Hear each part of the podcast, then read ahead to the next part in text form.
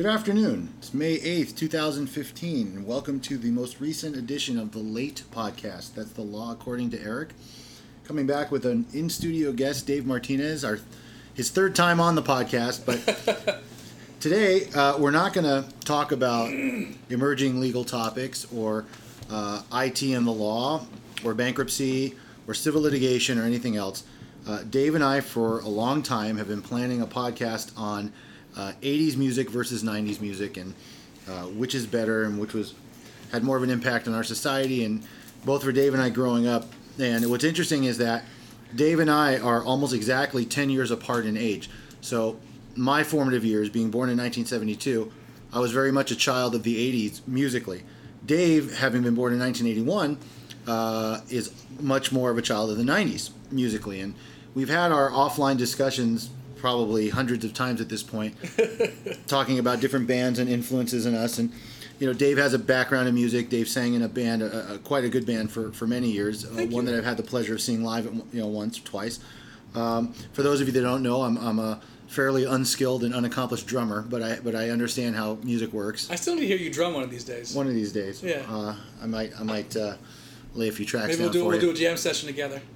Yeah, there's not much of a good jam session when all you have is a drummer and a vocalist. Probably have to add a few more pieces to that, but but I like the thought.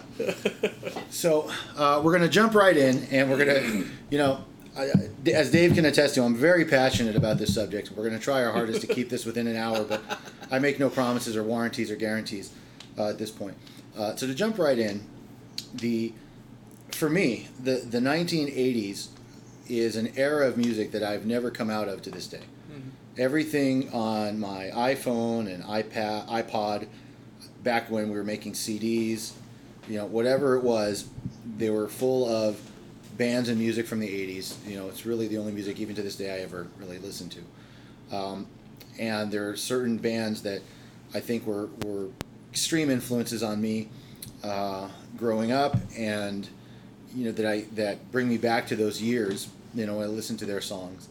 Um, and I'm sure as uh, as you are. So my first real big concert in that I ever attended was in 1984, and I saw Michael Jackson at Dodger Stadium. Oh wow, I, I did not know that. That's That was- actually a really cool memory. It was, it was 12 years old, and I we had the worst seats possible, but I saw Michael Jackson. Of course, Michael Jackson's Thriller album came out in 1982, and at the time was probably the highest grossing record in history. Mm-hmm. Um, and it had, I think, something like seven or eight top 10 singles released off of that album. I remember these are back in the day when there were no digital downloads and you didn't have iTunes Store, and an artist's success was based on album sales and radio play. yeah, big time. Yeah. And the other thing too that I remember specifically about the '80s is that was the birth of MTV. And originally, MTV was just all music videos. It wasn't like today where you've got a ton of original programming. Where you have no music videos. Right? Yeah. I mean, you know, Real World and you know, Road Rules or whatever. You know, all these different things they're doing. Keep keeping up with the Who Cares. Exactly. That, that's right. Well, yeah, the, yeah, exactly. So, uh, but the birth of MTV, and so uh, artists and musicians that may not have been likely to have been signed on their own, you know, record labels, and you know, in those days, uh, Elektra, Sony. I mean, these were like the big Warner. You know, these were the big labels. Were putting out a lot of new bands because of the added exposure now to television, mm-hmm. which traditionally music didn't have. Yeah. You know, so I remember some of the, you know, some of the bands that came out in the, you know, they may not have formed in the '80s, and I don't think that should be a prerequisite. No, of course not. Of course not. Obviously, certain bands may have formed, or maybe were doing some things in the decade prior. But when you hear a certain band name, you automatically associate them with a certain decade, and that's obviously the decade we want to, you know. Yeah, exactly. So uh, some of the, you know, some of the most standout uh, early MTV bands, you know, were, you know, Duran Duran. Uh-huh. Um, you had Spandau Ballet, Mm. uh, Quiet Riot, Oh yeah. who probably was the pi- Quiet Riot was the pioneer to the '80s hair band uh, movement, Mhm. which was as much a part of the '80s as grunge was a part of the '90s. Yeah, uh, very much so. You know, um, and so you know, so you had you, you know you had what what I think is that '80s music, I think was originally more fun Okay. you know, you didn't have a lot of the political messages that you have with bands, you know, that came out later in the '90s or that really, I should say, became super popular in the '90s. No, no, I agree. You know, Yeah, so like U2, I think is a great example. Late '80s, U2 had you know Sunday Bloody Sunday, and, or early '80s, and but really it was in the '90s that U2 became sort of the face of world hunger or whatever else Bono had, you know was Mhm. standing up for. You know, but that's what they're most remembered as. You know, most people don't think back on U2 and think of you know Sunday Bloody Sunday. They think of you know I don't know because I, stopped listening to them after you know whatever the no, but but I see with or what- without you. I, you know, or yeah, things I, like I see what. Yeah, thank you for that. I see what you're saying by the little inside. Uh, I see what you're saying with that, and uh, I would probably tend to agree because yeah, the, the uh, into the '90s you did have a lot more groups. You started having more groups that were, I guess, for lack of a better term, you know, sort of more you know angry and sort of socially conscious. Your the obvious examples being groups like you know Rage Against the Machine. A lot of rap groups that were starting to come out at that time, you know, kind of had that youthful, angsty, kind of rebellious kind of spirit. Um, um, and I don't want to say it didn't exist in the 80s because I think a lot of punk rock uh, and hardcore type stuff that originated in the 80s maybe had that, but it definitely became much more in the mainstream into the 90s. That that kind of angst became more of a mainstream thing in the 90s. So I, I, I agree with you on that. All right, but I'm gonna I'm gonna take a step back. and I'm gonna digress for a second and give a disclaimer that uh, today's show is not going to be the family friendly uh, typical show. You know, I'm Mostly because Eric can't help himself I- I can't- on a topic this passionate. That's right. I'm very passionate about this, this topic. So, having given you know, so those of you that you know of my five listeners that may be traveling with children, go ahead and you know lower the radio now or your your device. I guess it's not even the radio. You've been warned. yeah. Um, but I got to say that that's bullshit. That that's bullshit because Okay. true true punk actually originates back closer to the late '60s, early '70s. Okay. You know, and, and in the '80s you had bands like the Clash, Siouxsie and the Banshees. I mean, these these bands came out and they were huge on the punk scene. The problem is the punk scene as it's by as a whole wasn't big. Mm-hmm. You know, and then the the grunge bands of the '90s or the Seattle garage bands or whatever you know, however you want to term, them, they clearly had punk influences, but they were not uh, really part of that punk movement. You know, they, they weren't. It, this wasn't a resurgence of the Vaselines and these other bands. I No, mean, no, they, no. they were very distinct. Mm-hmm.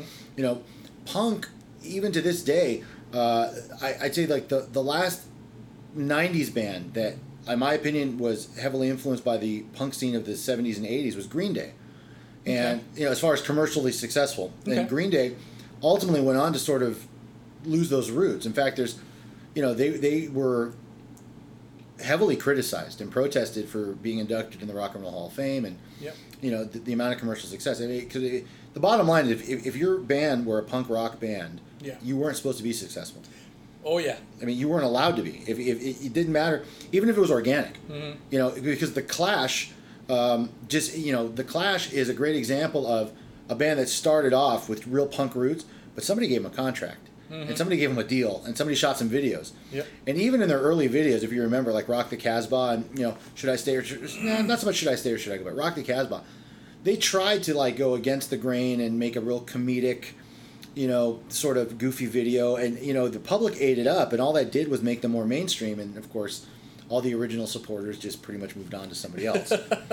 so, you know, I gotta I gotta call BS. Oh, I can say bullshit. I forgot. Yeah, I- yeah. Go for it. It's your podcast, dude. Thank you. That's true. Uh, for today, You do what you want. Uh, yeah. So, so I got to call bullshit on that. I mean, I, you know, but the real question is, is, is there a punk scene today? Mhm. Because I first I wouldn't know anyway because I, I like I said I stopped listening to new music after 1989. Mm-hmm. But is there even a is there even room for a punk scene today?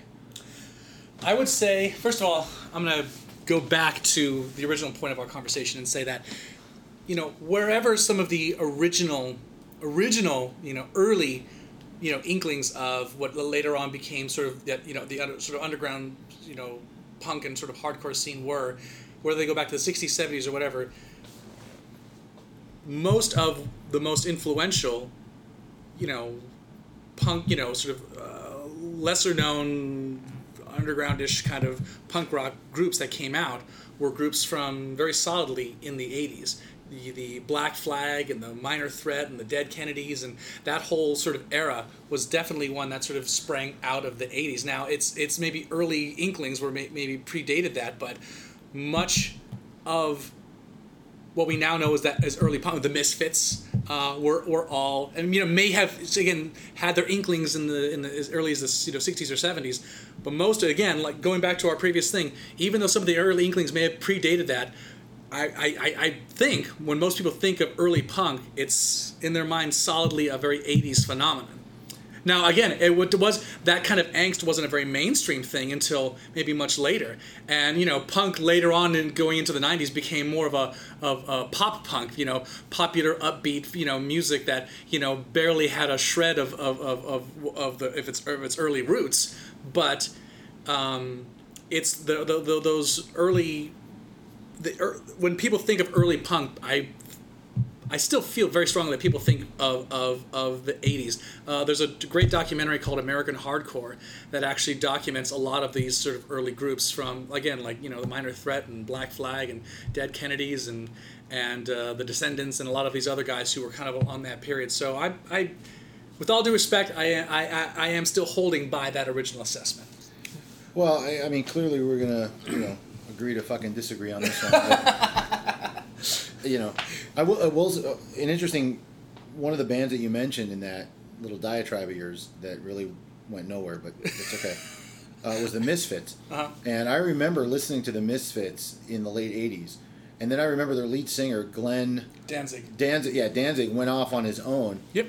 And his first single was very much a straight '80s heavy metal single, mm-hmm. a single mother, and so he went really against the grain, and maybe Danzig you know saw the writing on the wall or decided to go for more commercial because I mean that single was a top 20 single for a while. Oh yeah, I remember. You know, it made some good money for him, I suppose. No, yeah, I remember it was it was I remember that single also too because it was like on it was somewhere in the mid to early '90s and it was on like this MTV like emerging artists or like you know you know top stuff that we're playing right now kind of CD that a friend of mine had.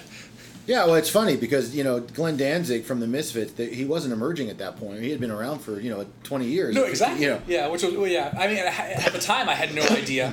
You know, I wasn't. I you know, I wasn't listening to the Misfits back when they were you know around in the late seventies, early eighties. Well, yeah, you weren't born yet in the late seventies. for some of that, yeah, I yeah. certainly wasn't even. born I mean, I, I, can't. I can't say with any confidence that you would have had the insight to listen to the Misfits anyway, but or that my parents would have allowed that. Right, but you know, you, but you get you get a pass on the impossibility card, so I'll, I'll, let that one go. You know, let, let, let's talk a minute though about iconic bands from each era, because okay. I think that it's very hard to pick any one or two truly iconic bands from the '80s that really stood out as being. Uh, extremely cutting edge or ahead of their time or mm-hmm that gripped a nation of followers of, of fans. Mm-hmm.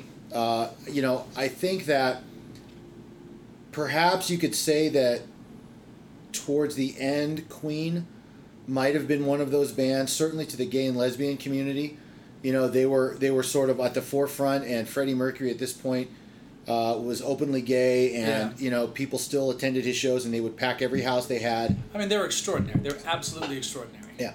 But aside from that, and then my my absolute personal favorite band, which Dave knows, would be Bon Jovi. Mm-hmm. But I I look at Bon Jovi not as an iconic band of the '80s, but only as a truly great rock band because they've stood the test of time, and even now in the mid 2010s, Bon Jovi's still releasing albums and still touring and you know still selling out. I mean, these are guys that are the Rolling Stones of their their time, mm-hmm. you know, or the Who, where they can still pack up their stuff, go out on tour.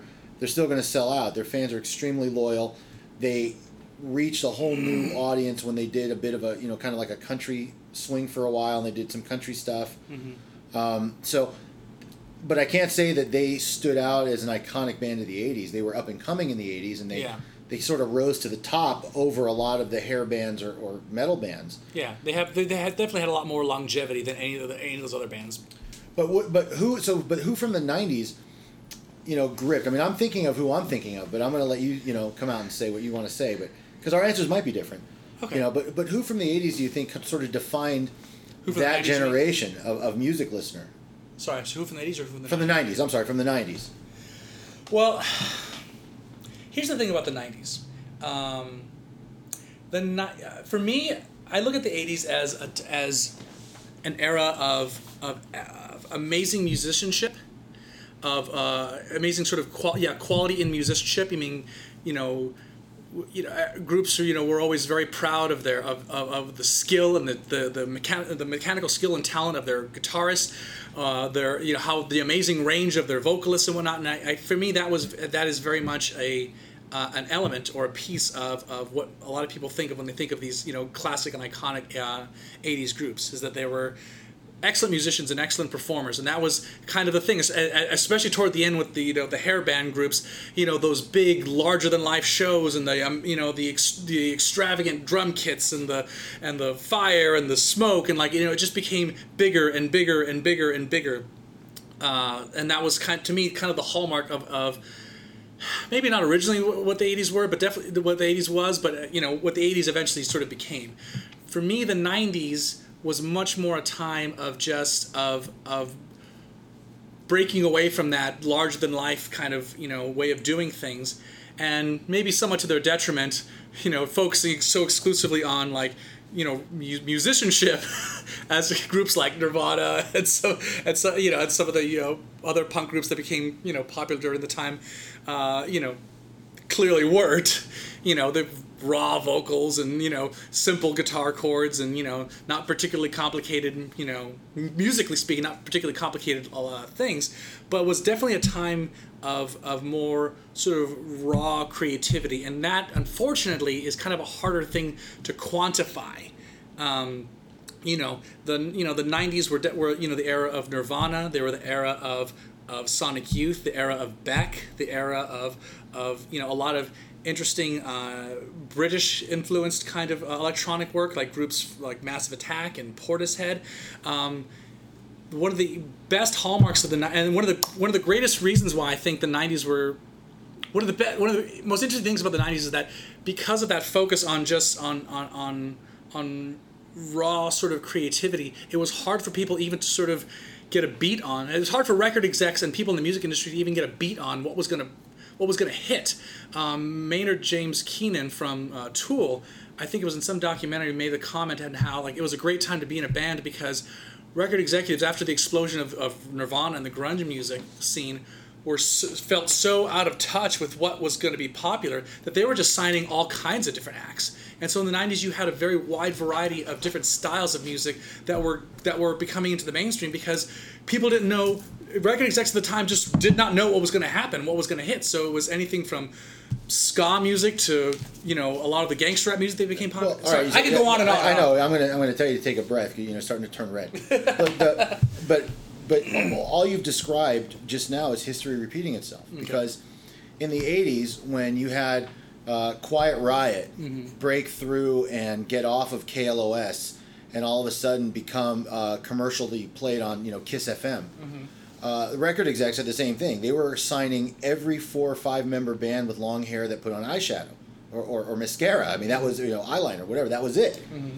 You know, there were so many, and I hate to say this because I you know I listen to a lot of these bands religiously, but there were so many bands in the '80s that were bad. Mm-hmm. You know, Firehouse, Slaughter, I mean, all the one word yeah, you know yeah. bands that were you know. They super, had their ballad, then they had their slow song. That's right. Every heavy metal band had to have the power ballad uh, which was always a second release. So they'd come out with like one, you know, popular song, yeah. and then they'd do their ballad. Mm-hmm. And if they were lucky, they'd have a second or third album. You know, if they were typical, that would be the end. Mm-hmm. You know, and they were you know one and done uh, kinds of bands. But that that's not uncommon to what happened in the '90s with uh, grunge. If you were lucky enough to have a garage band in Seattle, there mm-hmm. was a mm-hmm. record exec that was going to sign you mm-hmm. somewhere. I mean, you, you just had to show up and breathe and play mm-hmm. because they didn't really know what the the whole ba- you know the gist of the music was supposed to be. Mm.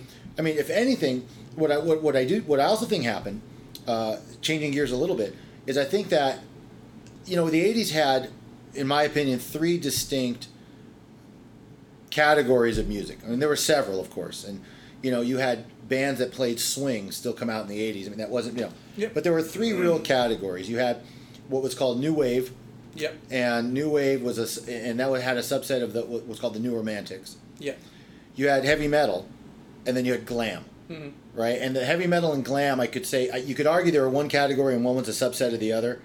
But But- for, for purposes of today, because We're gonna my fucking show, I'm gonna say that yeah, we'll separate. they're It's two fine. categories. Okay. All right.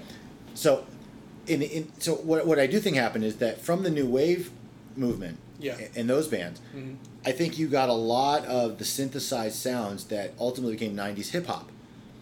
Because the, the the new wave bands and the new romantics, they were not heavy string instrument bands. Mm. The like e- you know, uh, Duran Duran, Depeche Mode, Spandau Ballet, all the new romantics that were out there, Thompson Twins Yeah. you know, they were all about their keyboard. They, they all had electric or digital drum sets. A lot of them, you know, they weren't, you know, pre-recorded beats into their songs. And so I'm not saying that the style influenced hip hop, but the use of music and you know, music technology, I think, sprung, and the hip hop community created their own sounds, uh, you know, based on it. Because if you look at the the whatever hip hop was accredited accredited to the '80s, Mhm. you know, I can really only think of like Run DMC. Um, Yeah. and, and you know, par- and I hate to It's say very this, fledgling, fledgling, early kind of stuff. Yeah. yeah, and you know, the, and I'm sure there's one or two out of our five listeners that are going to get upset, but I only think Run DMC became super popular because they did a single with Aerosmith when they redid Walk This Way. Okay. You know, I mean, I don't think Run DMC was going to become the iconic uh, founding father of hip hop that they did Mhm. if it wasn't for that also single because that crossover was the first time that it happened. Really, It would have been know. the first time that maybe people would have, mainstream music listeners would have had some exposure to what hip hop was. That's right, because if you you take any uh, one of the some of the older Kid Rock songs, Yeah. you know what is that? Hmm. That that's a mesh of hip hop and heavy metal, Fair enough. right? So you know Aerosmith crossed over with Run DMC and re-recorded one of Aerosmith's biggest hits. Okay. You know, so I think that that, but so I think a lot of the synthesized sounds ultimately paved the way for, you know, uh, a, a, a metamorphosis of of the use of technology. Okay.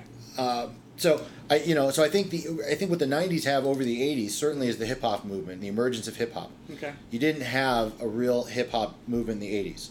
No, no, not yet. Not yet. Yeah. No, it really hadn't. You know, Okay. so I, you know, and you know, and I think that looking back now in 2015, I can say what an incredible impact Kurt Cobain and Nirvana had on the nation's youth of the time. Mhm. But I don't think that was recognized at the time. Honest. Well, mo- I would say most movements don't really get. Most of these sort of things don't really get recognized, until, and their influence isn't even really strongly felt or or realized until some time afterward. At the time, it's just some stirring somewhere with some kids who happen to like this one particular guy, and it's not until the years have passed that we're able to look back in hindsight and go like, oh.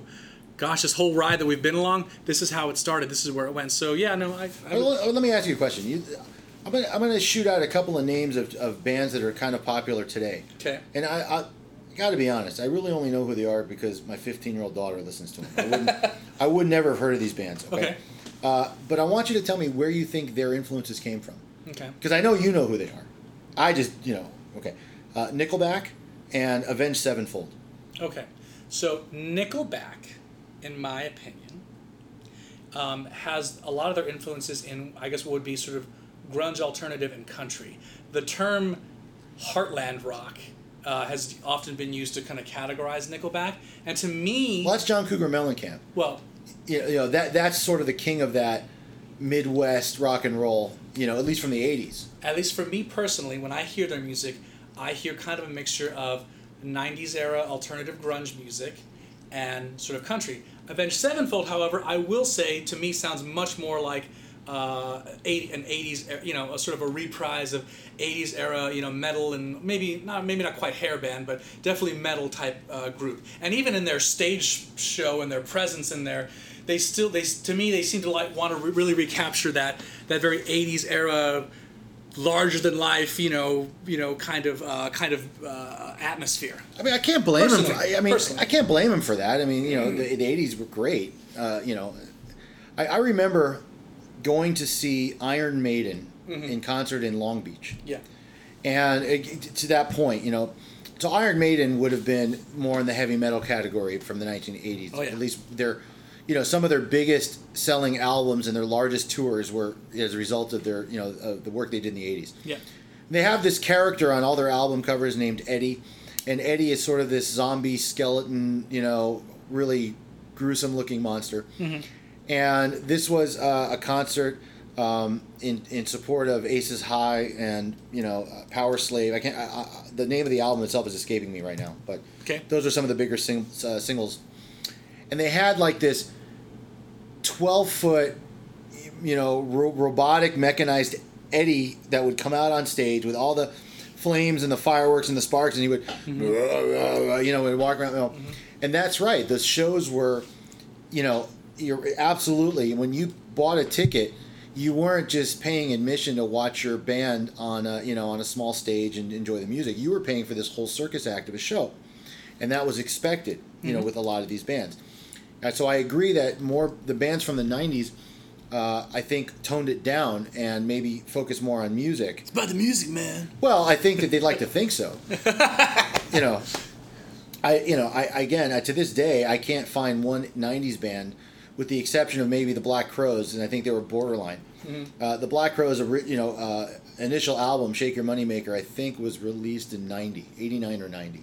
Okay. So it was right kind of on the edge. Um, and I've seen them live. Uh, you know, I saw them actually at the Hard Rock Cafe in Vegas in this place they called the Joint. Huh. You know, and uh, let me tell you, the Black Crowes, every fan lit one up. Their joints, like the whole theater was like a cloud of Just, smoke. just baked. yeah, yeah, every, yeah. I mean, it was really, really. I mean, it, people weren't even hiding it. You know, they were just breaking them out, and Clearly not. you know, they were like passing them off to each other. You know, where'd you get yours from? You know, oh, is it your sticky this or purple kush that or whatever they call them? You know, Yeah. I, I got to be honest, I was really never into that scene. So I, you know, again, Yeah. I was just along for the ride, I suppose. Yeah. The so, but so, but you're not answering the question as to who do you think, who's the face of the '90s in mu- for music? Who's the iconic band or, or singer? doesn't have to be a band. It could be a solo artist. It could be a mm-hmm. singer. You know, Well, again, if if I and I, I hate to think that I was alone on this because and I'm pretty sure it's a safe bet to say that when people think of like the most iconic band, face, whatever of the '90s, you already know what I'm probably going to say, and that's obviously Nirvana. They were there was Kurt Cobain and Kurt Cobain and Nirvana basically ushered in the '90s, um, and that whole '90s way of doing things. I think Kurt Cobain, like most every other man that I know, had absolute monster potential, and then he got married.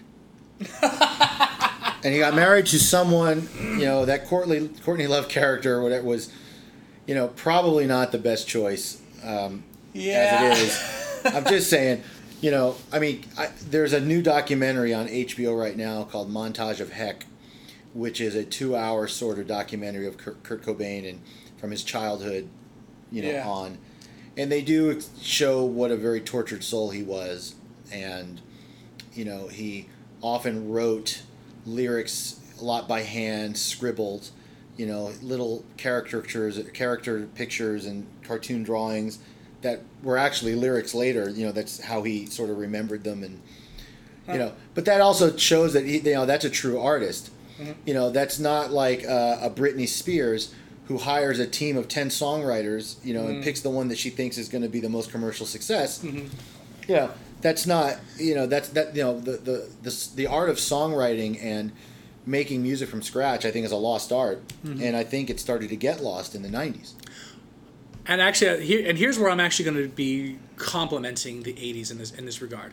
I would say that pop music was definitely better in the '80s. I would think I what I what I saw in the '90s with pop music, especially with all of the the Britney Spears and the Aguileras and all the boy bands and all that sort of thing that became very popular towards the mid to late '90s, was a greater degree of separation between you know more raw kinds of forms of music like rock and roll and hip hop and those sort of things, and the more commercially successful and commercially viable ones like pop, you know popular pop music. I think that the '80s still had a very the, the pop music from the 80s i think is a lot of it i mean michael jackson is the is the grossest and biggest obvious uh, and the most obvious example of this is can still be very well respected. But i do feel like one of the biggest failings of the 90s and i will agree with you on this was that 90s pop music the 90s is right to me is when pop music became just poison and just became you know nothing more than than you know again picking some pretty face and a team full of writers and whatnot and and just making music that way but that being said that to me is just again. I don't want to. I'm not going to sit here and say that everything that came out of the, 90, the 80s was inferior, and then everything that came out of the 90s was was superior. Both of these were distinct decades of music that had their own distinctive, um, you know, uh, highlights and you know sometimes lowlights. Um, I think the vast majority of the 80s hair bands are definitely you know a smudge or a, a smirk uh, uh, on the on the reputation of 80s music. But that being said i still think that the 90s the hallmark of the 90s was a a wide eclectic highly creative you know array of music, a variety of a, a, a wider variety of styles of music than you did find in the '80s, and that was to me one of the great was what what, what largely what made the '90s great. Yeah, but the, the, the hairband smudge, as you like to put it, uh, is akin to robbing a 7 Eleven, whereas the 90s boy band is like serial rapists that decapitate young minor children. You know, I mean, by way of comparison, I mean, you take like Backstreet Boys and New Kids on the Block and that kind of, I mean, that's. New Kids on the Block were in the '80s, by the way. No, they, They- no. they I, no, the 80s. I am not taking credit for New Kids. That was a night. Remember, we said it's not about when they were formed. It's about when they were really popular. New Kids were not a big '80s popular band. Their hit single, "The Right Stuff." I'm a, I'm Don't Goog- fucking Google. I'm it. I don't want to see you use your phone. Put it down because it's a, it's a very simple. Because if I'm wrong, I'm going to lose my mind. I'm going to you know, No, I- you know, and so I, I, I just I'll just move on. Because I, I don't want because because New Kids on the Block was so upsetting to me, even as a, as a youngster. Yeah. You know, as, a, as, as anybody, you know, for me, I, I used to, you know, we used to listen to music on the radio. Uh, I'd have a little radio in my room. I would put on, you know, 80s at 8 or whatever it was, top Yeah. 10 for the night. I would make little cassettes and record them off the radio. You know, I, I- yeah, I, I was still in the era where, where cassette making was still a big thing, so I, I get that. Yeah. So, but when new kids would come on, and I'm not saying they did in the '80s. I don't, you know, I'm, I'm, not, I'm not copping to that. But if they would have, hypothetically, I would have, you know, turned everything off. But again, you look at some of these other boy bands like Backstreet Boys. I, I'll just stick with them. Oh, All right, fair now. enough. Yeah, You know, very obviously I mean, '90s group. Yeah. Yeah, they were just, you know, I mean, they obliterated because when I think of '80s pop, yeah, I, you know, I don't think necessarily right away for Michael Jackson yeah. you know believe it or not and maybe this is just unique to me and the music i like but you know one of the the first bands that come to mind when i think of 80s pop would be huey lewis and the news. Okay. you know they weren't really heavy metal. Yeah, I was gonna say I'm like, eh, You know, they- they sure were- I follow you there, but go ahead. well remember they were more mainstream. Their their singles were played on all mainstream radio. You know they had the soundtrack uh, the title soundtrack to back to the future. That's what really got them popular. yeah right there you go. Yeah you could uh, just Sorry. Get that to your I have a fucking microphone in front of me. Okay. Yeah, I what am I supposed to do? know. I got one in front of me too. You don't see me acting a fool and jumping up, and you know. But anyway, uh, but so I think of bands like that where again because because they they really weren't considered heavy metal or, or glam, Mm-hmm. you know, and they weren't new wave. You know, by any stretch. I mean, these were guys that still played, you know, actual solid instruments with strings and, you know, drums were actual drum kits with, you know, uh, skins on them and, you know, the whole bit. Yeah. So, uh, you know, I so I thought of them a lot of time. And then I'll think of singers like John Cougar Mellencamp, Cyndi Lauper. Cyndi Lauper. Well, Cyndi Lauper is interesting because, you know, she she might have been, she could have been one of the iconic female singers from the '80s, Yep. but But she stopped. I mean, there was a whole period of time where she just wasn't doing anything new, and I don't know. She, I mean, she had been involved in uh, the uh, Feed Africa thing, the Live Aid. Oh, yeah. Not Live Aid. Uh, we Are the World, whatever. Band Aid. No, Band Aid was the British version. Sorry. Band Aid was the British version. That's where you had Sting and U2 and Phil Collins. All. Yeah. Oh, by the way, perhaps one of the iconic bands of the '80s were the Police. Um, Okay. You know, I, I could I could make a good argument for that, and then later. Sting good for you. uh, solo. Uh, just saying, you No. know, because the '90s didn't have anybody like the fucking police or anybody like that. That you know, they didn't have the police. they didn't have anybody close to them. Who, you know, you know what the '90s had? Okay. You had uh, Red Hot Chili Peppers. I'll give you that. That that one, I'll, you know, and I think that they were. I don't. I look. They're nowhere near the level of like Bon Jovi or the Police or Phil Collins uh, or Glenn Frey or the Thompson Twins or Huey Lewis or any of those guys. But they they they did have a significant impact in the '90s, and I do think that the Chili Peppers music ushered also in sort of a change. uh, in the '90s. You know, where sort of the I would I would call them almost quasi punk. You know, they they weren't really ska, they weren't really punk, they weren't heavy metal. Mm-hmm. You know, you really I mean they were probably very I mean I not probably they were very unique. They they had a sound that has tried to be replicated by other bands, mm-hmm. but I really think the Chili Peppers, you know, they really just did their own thing. So, a couple things. Number one, I think that the whole business of commercial success. On one hand, you know,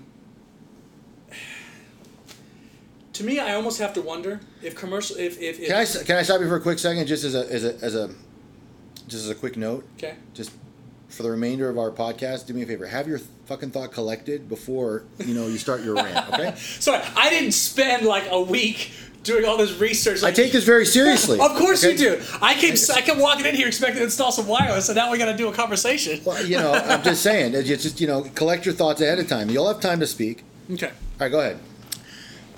Number one, I think that when you, even this whole way that you were trying to stumble through, trying to define the Chili Peppers and who they were, I think you made my point once again about, you know, the difference in the eclecticness of the 90s because in the 90s you have a lot more of those kind of groups that don't perfectly fit into any one particular category the chili peppers is just one example beck is another great example um, Yeah, but Beck sucked.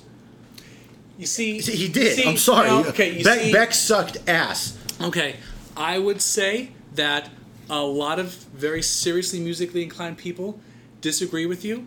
Um, obviously, that group sucks is a highly subjective thing to say, and while you may not have cared for Beck very much, the fact that Beck actually, to you, to you, one of your earlier points, is one of the very few '90s artists, especially from the early '90s, that's still making music and still making Billboard, you know, topping, you know, music to this day, is I think a testament to the fact that yeah, he is a still a, was a very good and still a very relevant uh, artist, so to speak. Okay, well, let me tell you something. Okay. Beck goes on tour tomorrow. Mm-hmm. He can probably fill a fucking McDonald's.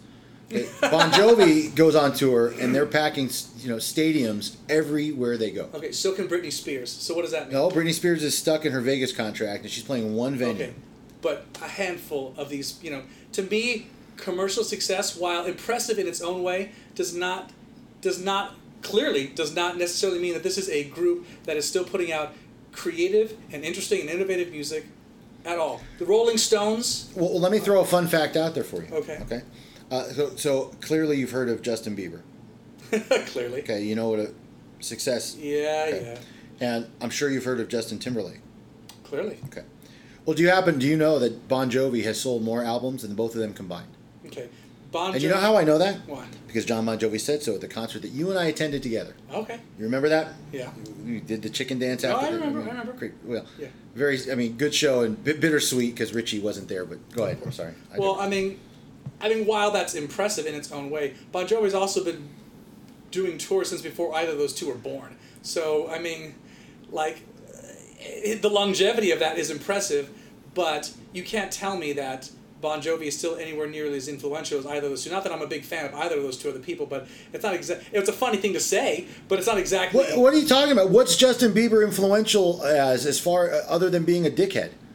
I mean, what, what's his influence? Justin Bieber shows America's youth how to disrespect neighbors and you know how to act a fool and be I'm not irresponsible. Justin Bieber. I'm just saying. I'm not- You, you just like a- said, this- you you just fucking said.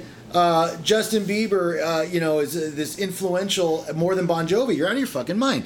How can you say that? Look, How can I say that? Because you could ask anybody on the street when the last time they heard something about Justin Bieber, whether it was good or bad or musically, and almost every single person will say yes. Versus if the last time they heard something about Bon Jovi, most people will say no. I'm not saying it's a good influence. I'm just saying Okay, he's maybe- still an maybe influential person, you know- whereas Bon Jovi is not necessarily anymore. Yeah, maybe a nine-year-old would answer yes, but anybody who's been around, you know, I'm just listen. I'm not. You're Listen. putting me in this. I'm not trying. I didn't want to sit here trying to defend Justin Bieber. I think the kid's a piece of shit. I, I, I you say that but now, clear- but clearly, sure. but Well, clearly he's yeah. a more influential person than Bon Jovi is at this point. Yeah, no, no, No. no. Oh, It's- oh, it's- okay. This is the late podcast, okay, not the Dave podcast. And Eric says no. Okay. Fuck you. I have to I have to compose myself, get back on topic. No, it's kind of, look. I'm just saying. There listen, are many other groups that I love and respect that are less, that are far less influential than he is at this point. But that, th- to me, that doesn't mean anything. Well, why wouldn't it mean anything to you? Isn't isn't part of uh, music success having that level of influence, No, because here's the here's the problem. To me, or does it have to be only positive influence? here's the thing. To me, okay. Commercial success, in my uh, opinion, does not does not uh, imply any kind of real, again, creativity or, or artistic merit in any way, shape, or form. What commercial success te- tells me is that the group is probably, you know, driven. The group is probably, you know, disciplined and hardworking. That the group probably has, um, you know, some commercial viability, maybe because they're good looking, or maybe because of this and that. But to me, those are the factors that people need in order to be famous and to be commercially successful so creativity can certainly be a catalyst for that. And it can certainly help. But a commercially successful group as many pop groups for many years now have shown us over and over again does not necessarily imply any kind of real music musical music cre- creativity or, or, or, or, or anything else that to me I would actually really value in music. It just means that they they have they they've got good marketing people behind them. They got a pretty face and you know they've got just that right vibe and just that right look but that doesn't mean that they're necessarily tremendously talented people other than maybe being good dancers Well, I think you know. I think we. I, I think that there was there has not been an era since the '80s that uh, chewed up and spit out so many of those exact types of performers or artists. You had so many one and duns in the '80s, so many one hit wonders that came out of the '80s. You know that had no long term viability at all. They were guys and girls thrown together to you know there are a few of the bands again that they they maybe made their first sort of uh, imprint in the 80s you know a great example like the Bangles yep. You know being an all-female rock band wasn't easy but you know what? Joan jett had that gimmick a long ass time before the Bangles yep. You know and joan jett was also uh, lesbian openly lesbian which was also in the late 70s uh, that wasn't okay to be that wasn't a cool thing yeah I, I'm not, you know, again, we, we do our show unedited, live in studio. And, live in office right, this is my law office. Now, we now Fridays we close at three, uh, which is why we're able to do this podcast. But I'm gonna I'm gonna let the phone ring if it's uh if it's it's over it's over we can move on if it's important they'll call back. You know, well hopefully not hopefully I didn't just cause someone to lose their house or something you know, by not answering the phone. But you know, but Joan Jett was also uh, a product of the punk movement. You know, Okay. in the late '70s. I mean, you know, because when I think of when I think of the punk movement, I think of CBGB. I mean, that's you know sort of the analogy that I make. okay You know, um, but bands that came out of CBGBs that moved on to bigger commercial success. You, you know, there's not a whole bunch of them. It's not like the Whisky here in LA. Mm-hmm. You know, where if you finally got a gig at the Whisky, mm-hmm. then you were on your way. Mm-hmm. And to me, again, that that to me that illustrates once again the point that I was trying to make in that a lot of groups, in fact, you know, the history of art has shown over and over again the origin, the the innovators, the ones who were really the creative, ahead of their time ones, you know, oftentimes don't get a lot of commercial or monetary success. Um, but history always remembers them with a lot of more reverence and respect. And I feel like a lot more of that reverence and respect can be due to the 90s versus a, a lot of what at least later on 80s You're, you're gonna have to you're gonna have to quantify that fucking statement. Okay. I know, I know, I know I am. I, I don't because honestly, I don't even know what you mean. Okay. I, I, I don't even understand what you're trying to say. Okay, so here's the thing. If you were to ask the average citizen, and again, honestly, this is the kind of thing, obviously, that I can't quantify. But there's, but, just but so much of it. But who, who can quantify so much of, of, of, of, artistic merit anyway? So this Well, is I can. This is the I- argument because I'm giving you research this, opinions. This is this is the, this is what I'm going with right All now. right, right, yeah. Okay, Yeah, whenever you do, whenever you have any kind of movie, make the point. Whenever you have any kind of movie or any kind of thing where people look back at the '80s, it's always with a certain, with a, with with a, with a smile, with a smirk, because of just the ridiculousness of so much of you know the hairbandness and the and the and the larger than lifeness that seemed so cool at the time. But we look back in retrospect and go, yeah, that was a bit silly. You don't have that same ridiculousness when looking back at the '90s. You just don't. because the '90s was while didn't necessarily have some of the longevity and, and commercial ser- and you know musicianship and seriousness that people put into the music into the '80s, because of the creativity that people had and the and the and the focus that they had on just making, you know, interesting music. That the, that era and those and, and most of what came out of there is still respected and is, isn't you know in my opinion sort of ridiculed or laughed at quite as much as a lot of what came out of the 80s at least the mid to late 80s Well, I'll agree with you as far as the movies go. I mean, I think some of the most iconic movies of the 80s would be like anything from John Hughes, uh, Breakfast Club, 16 Candles. I mean, that whole genre of film, you know, that was exactly that. They were kind of cheesy and bad, and you didn't have CGI back then or, you know, these. forget cgi But I'm just saying- cgi to make good movies Well, the '90s needed CGI to make any kind of passable movie, really. Okay, I mean, I don't remember any good fucking movies coming out of the '90s. You know, I mean, yeah, oh. Terminator, right? That's CGI. You had, you know, Alien, we're not, we're, we're not going to make this uh, uh, I'm think just- about movies okay, so first of all. I'm, first I make whatever the fuck I want. But, but putting that aside, that's okay. I, I, we can go off the movie topic on a, uh, another discussion one day. But, okay uh, but but so, but I agree as far as TV and film, but not music. okay Uh, yes, I think there were bands that made you snicker, right? But I think that those same bands, had they had their reincarnations in the '90s or 2000s, would have made you snicker anyway, because they were. I mean, they were by themselves. They were goofy. I don't see it. And again, other than like some of the you know, some of the you know still highly respected pop groups and some of the new wave groups that came out of there, that whole, the whole '90s, e- the whole '80s era of like, you know, the hair bands and maybe not quite the metal bands, but the hair and glam bands. But, well, I look look- back and, and are, are laughed at now. Okay, but look They're at Kiss. at. Okay, but look at Kiss. Okay. I mean, they you know Kiss. Although they, again they were formative in the '70s, they came out in the '80s. That was sort of their boom, and uh, you know the, the Kiss Army was formed and the Kiss Nation and all the merchandising and the you have there is nothing there is no product made that you can't get a Kiss logo on something. And that to me, 80s. Who? When the hell was the last time they came out with some interesting music? But we But sure they don't have to anymore. But we sure as hell know them. But that's the point. They're not musicians anymore. They're performers. They're entertainers. And you know, for what that's worth, for what, for what it's worth, they're great at it. Good for them. They're great at merchandising. They're great at entertaining. They're great at putting on no, makeup. Hold on, hold on. You, you, you're starting to piss me off. You want to tell me that in order to maintain your status as musician, you can't have commercial business success like Kiss? I'm not saying you can't. I'm just saying is You think somehow if- you if lose know- your if- musicianship? If, you no longer are producing anything that's any kind of music that's interesting or creative, there are people that.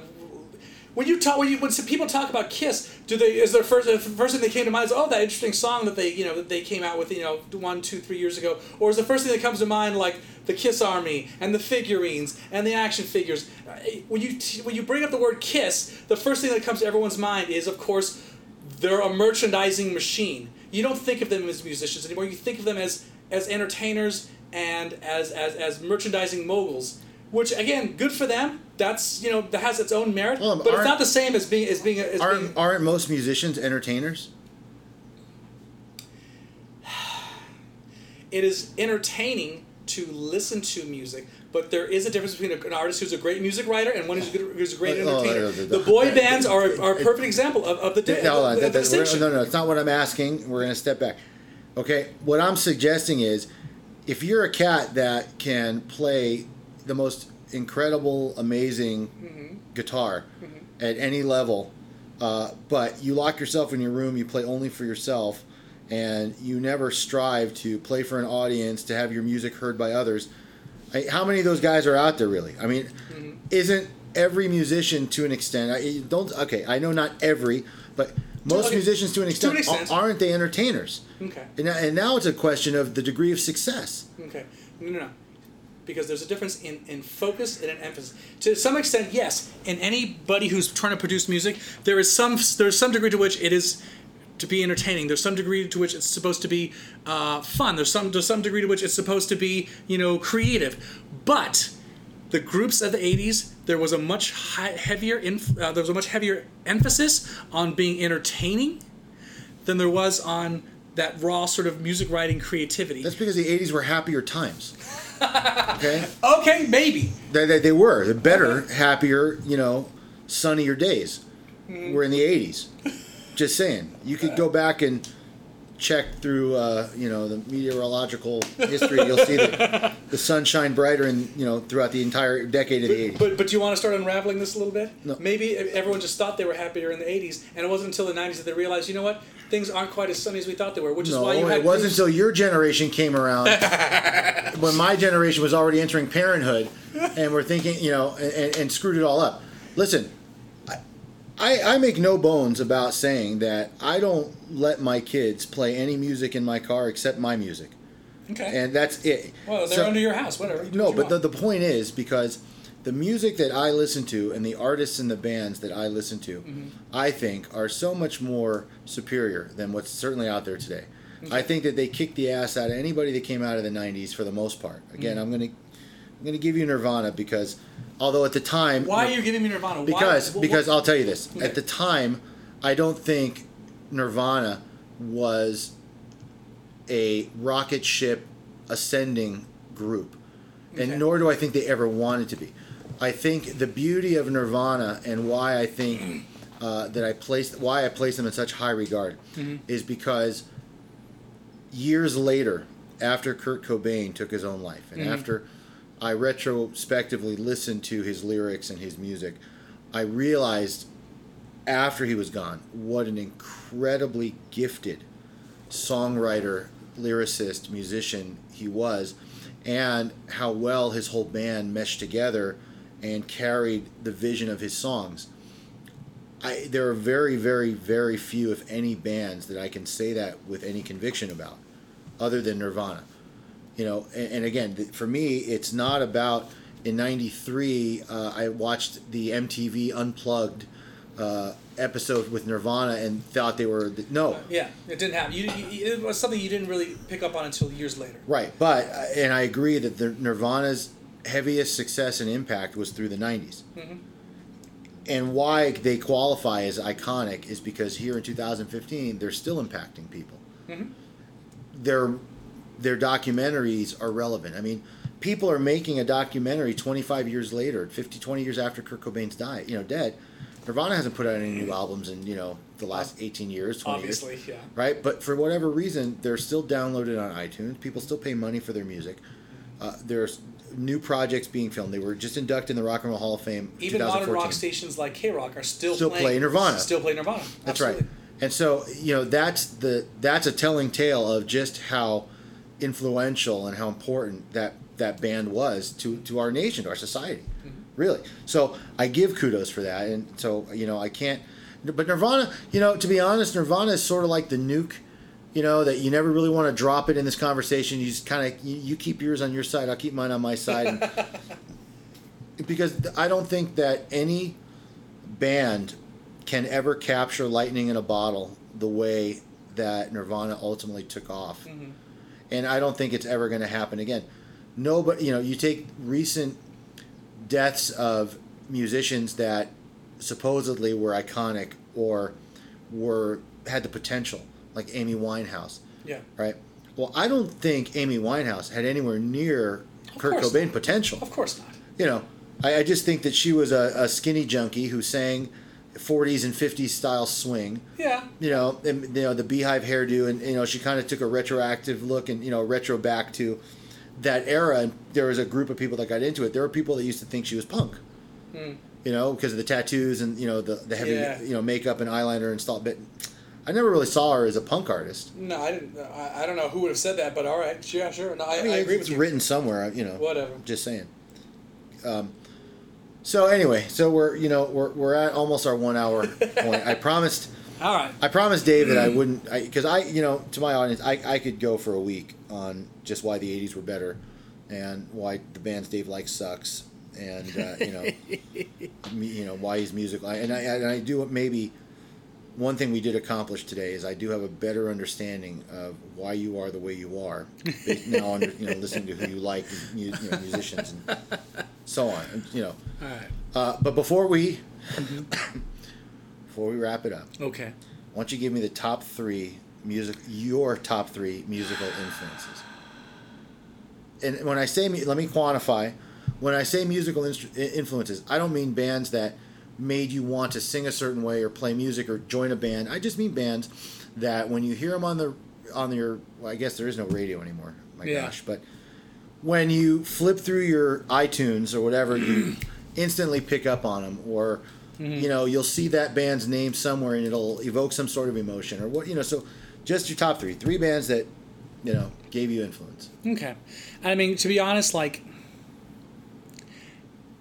eh, you know, you mentioned earlier, well, not necessarily groups that you know taught you how to sing, whatever. But I mean, to me, like, you know, because a lot of that those formative, at least toward the end of those formative, you know, '90s, early 2000s years were times where I was also sort of making music. To me, the two kind of go hand in hand a little bit, so I can't help but separate the two. But that being said, I'll just answer your question. the The first one would probably be um, uh, "Garbage," which was you know came out I think in the mid mid '90s, and then we're you know they're still they just they just came out with a new album recently because they're I think they're touring right now. Um, that would be uh, number one. Um, uh, I'm kind of, I'm trying just sort of picking things out here. Um, for me, another big influence were uh, the Deftones.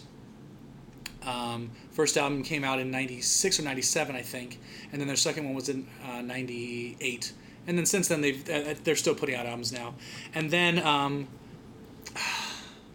other than that, I mean, like, I would say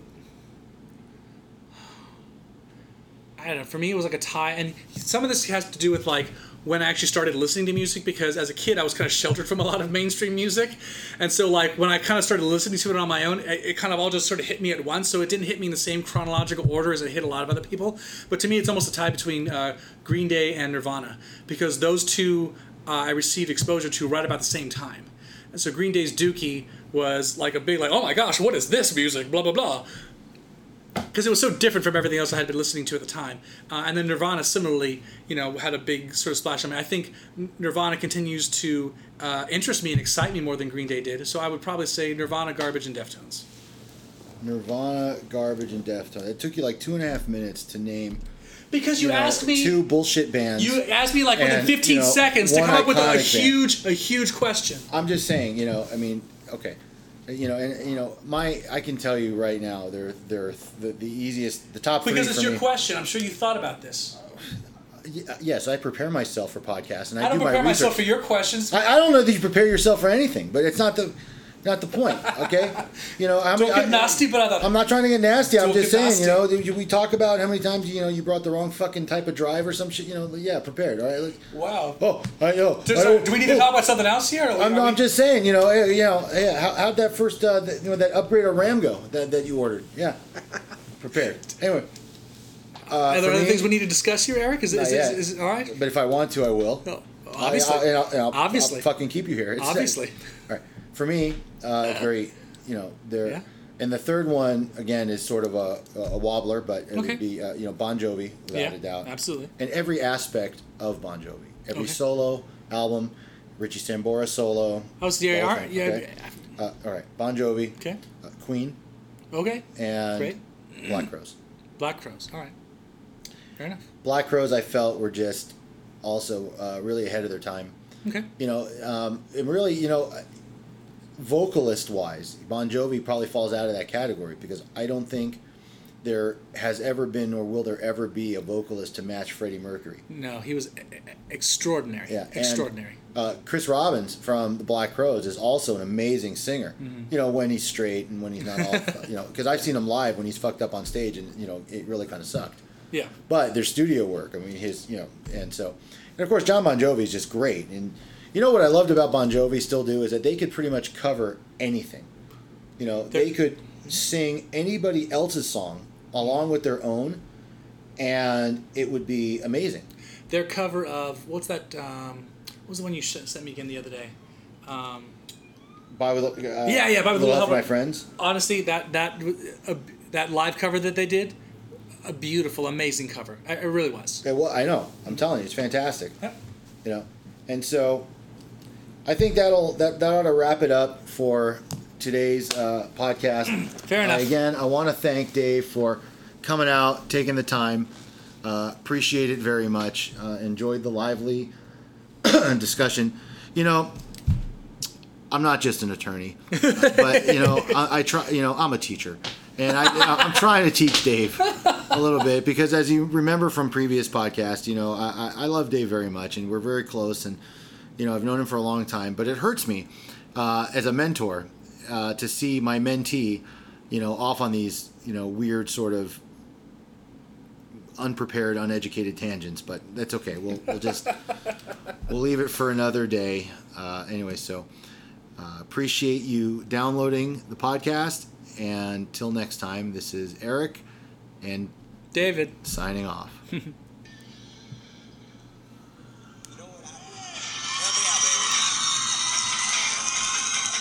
Thank you.